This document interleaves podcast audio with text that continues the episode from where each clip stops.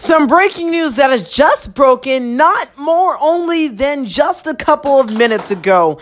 MSNBC News has reported that the Democrats have won the House and the Republicans have won the Senate. Now, this is a tremendous, outrageous, and great, great day for, uh, for the Democrats right now. I'm excited. Uh, Beto O'Rourke did not win that seat.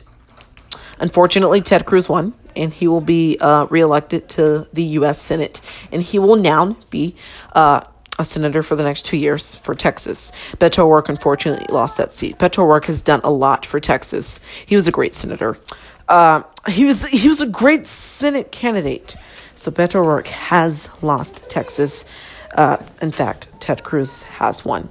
But since the Democrats have won Texas, I mean, since Democrats have won the House, they can take the the House Finance Committee can demand Donald Trump's tax returns. The House Intelligence Committee um, can uh, investigate the Russia investigation. The House Judiciary Committee can uh, subpoena the president. Uh, for, for the Russia investigation, I mean, there there's so much advantages in prioritizement that this is unfolded. What a big night! Check out our blog right now.